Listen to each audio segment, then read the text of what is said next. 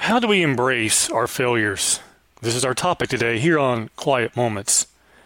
What, it, what does it mean to embrace our failures? It simply means that we acknowledge them and we realize that yes, we have failed in some way. David had to do this when he realized his sin with Bathsheba and realized he had failed before God. We also know that Moses had to do this as he disobeyed God and was not allowed to see the promised land as he hit the rock and did not speak to it. We find examples after examples of those who have to own up to their failures. Job is another one who, when God spoke to him in the latter part of his book there, about chapter 42, Job had to own up to his failures and realize that yes, he had made a mistake and not been uh, had not kept his attitude right before God. And examples go on and on. We can look in the New Testament and find men like Peter, who at times had to own up to his failures.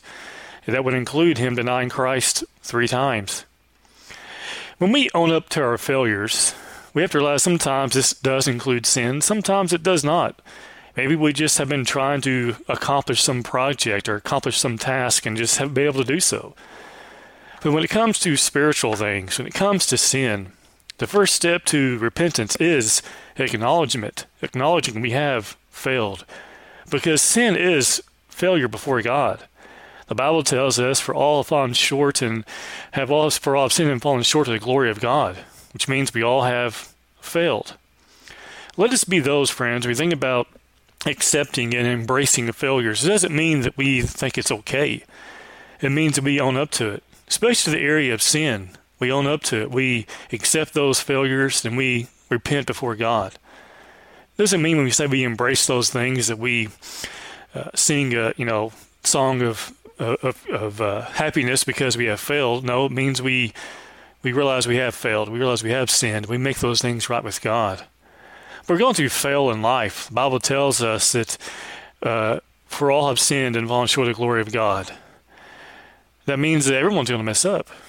We must embrace that, that idea and realize that we have to own up to our sins.